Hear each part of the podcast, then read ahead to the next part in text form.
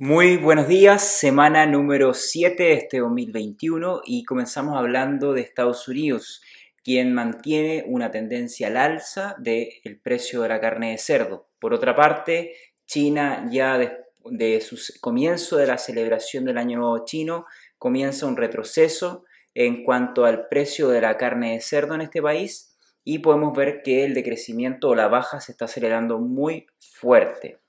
También, por otra parte, yéndonos hacia Latinoamérica, eh, estamos observando diferentes precios que están siendo muy estables, entre ellos, por ejemplo, el de Brasil. Eh, el de Argentina ya lleva aproximadamente tres meses de una forma muy, muy estable, muy estable, sin grandes variaciones.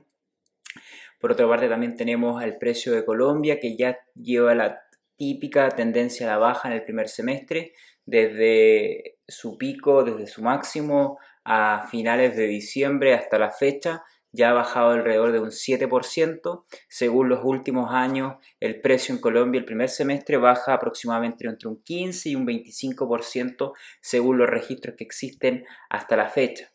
También decirles que mm, tenemos cifras muy importantes que ponemos en la parte escrita de este reporte y a través de una imagen también sobre México podemos eh, celebrar que el país eh, mexicano del norte de América tuvo un aumento de un 49% de sus exportaciones. Creo yo que entre todos los países exportadores ha sido el país que ha tenido su tasa de crecimiento interanual más elevada durante el 2020. Además, la producción aumentó un 3,1%.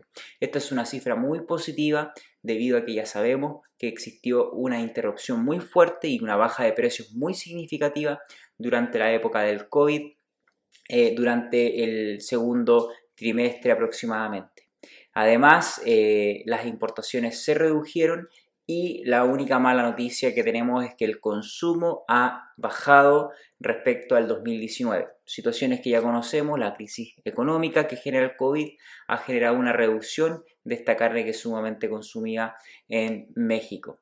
Y ya para ir finalizando, quisiera agradecer nuevamente a los patrocinadores de este reporte, a las empresas que aparecen aquí, que una vez más siguen apoyándonos y eh, entregando los recursos para poder estar entregándoles información actualizada, concisa y que les mantenga muy, muy actualizado en este mercado. Hasta luego y que les vaya bien.